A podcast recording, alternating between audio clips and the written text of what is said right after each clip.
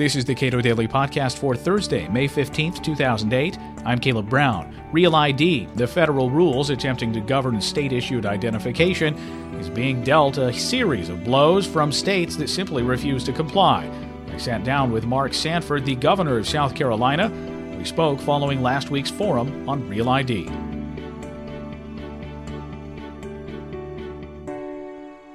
No, we, we have done a study on how much Real ID would cost South Carolina. $116 million low end, 160 million high end. Uh, and that's a, an immediate unfunded mandate of that cost. Then there's a cost in terms of people being stuck in, in driver's license lines as the lines would move up from about 15 minutes to two hours. And then there's a third cost in that a lot of the money that we presently get from Homeland Security they can go for the interoperability of different radio systems in the event that we get zapped by a hurricane, which we will in time. Uh, we would lose on that basis as well. So we've looked at three different cuts at the apple in terms of cost. What I didn't look at was the commercial uh, uh, opportunities, if you want to call it that, and as a consequence, uh, political lobbying that's done to procure some of those commercial opportunities, uh, which is important but not really tied to my immediate world in South Carolina. What discussions have you had with the uh, congressional delegation from South Carolina about Real ID? Lengthy. Um, you know, I've mailed all of them. I've uh, you know copied them on the correspondence to Homeland Security. Um, everybody's vantage point is at times driven from where they sit, and folks, you know, at the federal level don't worry as much about unfunded mandates as I do. But if you have a balanced budget requirement, which we do at the state level, and somebody says, "Hey, tell you what." Would you mind coming up with another $116 million? You tend to react somewhat violently and say, yeah, like where? Where am I supposed to get this 116 million? You want me to raise taxes? You, you want me to cut a benefit? Which benefit do you want me to cut? And Washington at that point gets very, very silent. So I've had conversations. Um, they, uh, I get different levels of response. Um, but for instance, I got a very nice note from Sue Myrick the other day, who had served with in Congress, saying I very much support where you're coming from, because I not only have I been in conversation with our own congressional delegation, I've been in conversation with obviously old colleagues from my days when I was in Congress. The federal government also isn't all that concerned with issues of federalism as states might be.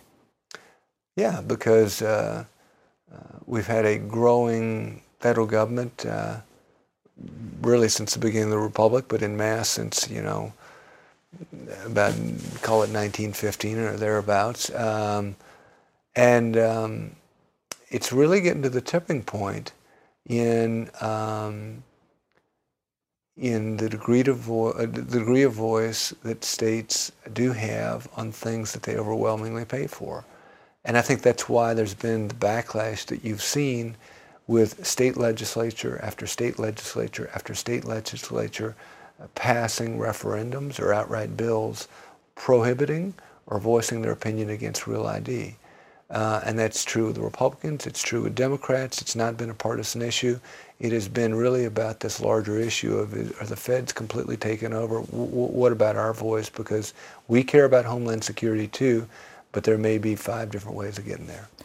Senator Tester talked about the, and you as well, talked about the difference between having data in 50 separate databases controlled by states under the control of somebody that you probably work closely with and turning it over to the, the federal government. What's the concern there? Uh, the history of data security at the federal level has never been particularly good, whether it's losing 40,000 data files with VA employees, whether it's allowing board bureaucrats to get into the three presidential uh, uh, remaining presidential uh, contenders' passport files, whether it's with a teenage hacker getting into a, pen, in a Pentagon data file. Um, you know, to, to err really is human. And what we've seen over time is that, uh, you know, like it or not, uh, creative, imaginative, uh, at times destructive people from around the world uh, will make what's going on in Washington, D.C., or that which Washington does, their target. So if you've got one-stop shopping for every uh, computer hacker out there in the world, we think that there's a whole lot less in the way of security than if you have it spread across 50 different spots. What has been the response from groups within South Carolina about the consequences of not being compliant with Real ID? Uh, I think as people have come to learn more, they've been increasingly comfortable with our position. Um, there are a lot of folks, you know, as with any bell curve, that fall into the Gibbons notion of, look, give me security. I don't really care that much about freedom. As long as I can take my comfortable trip to Disney World and my trip to see my in-laws uh, out in California and I don't get hassled in an airplane, that's all I care. Um, you have a, a group that fit in that range. But I think you got a lot of people that were very fired up about it, which is reflected in, at least in part in the fact that both the Senate and the House drew up resolutions that barred the, uh, this administration from participating in Real ID. You know, if something works its way all the way through the political system, and and you have uh, outright passage of House and Senate bills, that was ultimately signed by me, uh, saying you can't participate in this, it says there are a lot of people who care very much about this issue. Is there been any pointed, specific response that you've gotten from your uh, constituents, it, it, from individuals? No, you get two different responses. Uh, you get, boy, keep on keeping on. This is a huge deal. You really need to fight it. Um, I'm so happy that you are. Uh, and you get, uh, look, why don't you just get along? Um, seems like you're, uh, you know, fighting with the federal government. You, you left that place. You don't need to be fighting with them anymore. You can reserve your fights for down here in South Carolina. I, I learned a long time ago that uh, you, you're never going to make everybody happy in the political process. And if you're trying to do so, uh, you're being political, but you, at, at, the end of the day, not standing for much of anything. And so, you know, I, I think what you want to do, and I spent a lot of time moving around the state, is get as best a take as you can come up with on where people are and what they believe on a given area. And if um, uh, at all possible you represent that viewpoint. The only time in which you don't is if it's in complete contrast to the promises that you made in getting into office, where you said, look, if you elect me, here are four things I'm going to work on. Now, if it's counter those four things, you sort of pre-advertised where you are on that, and you know, whim may swim one direction or the other, but you've got to stay true to your word on, on the promises that you made. So, I think this is one of those issues where in, I, I had made promises one way or the other. It's not part of the conversation that came up in the campaign. I tried to get a sense of where people are coming from, and it's my belief that the majority of South Carolinians and frankly the majority of Americans believe very strongly that an idea uh, as significant as the national ID card should be de- debated, not dictated from Washington, D.C. They think that unfunded mandates have gone way, way too far. And they think that um, you know, this notion of civil liberty is something that's important to the larger mix of, of, of, of liberty versus government that, that ultimately is, at the end of the day, determinant of, of, of the real equation that we'll have or keep with regard to Homeland Security. Homeland Security, in other words, liberty is our greatest Homeland Security.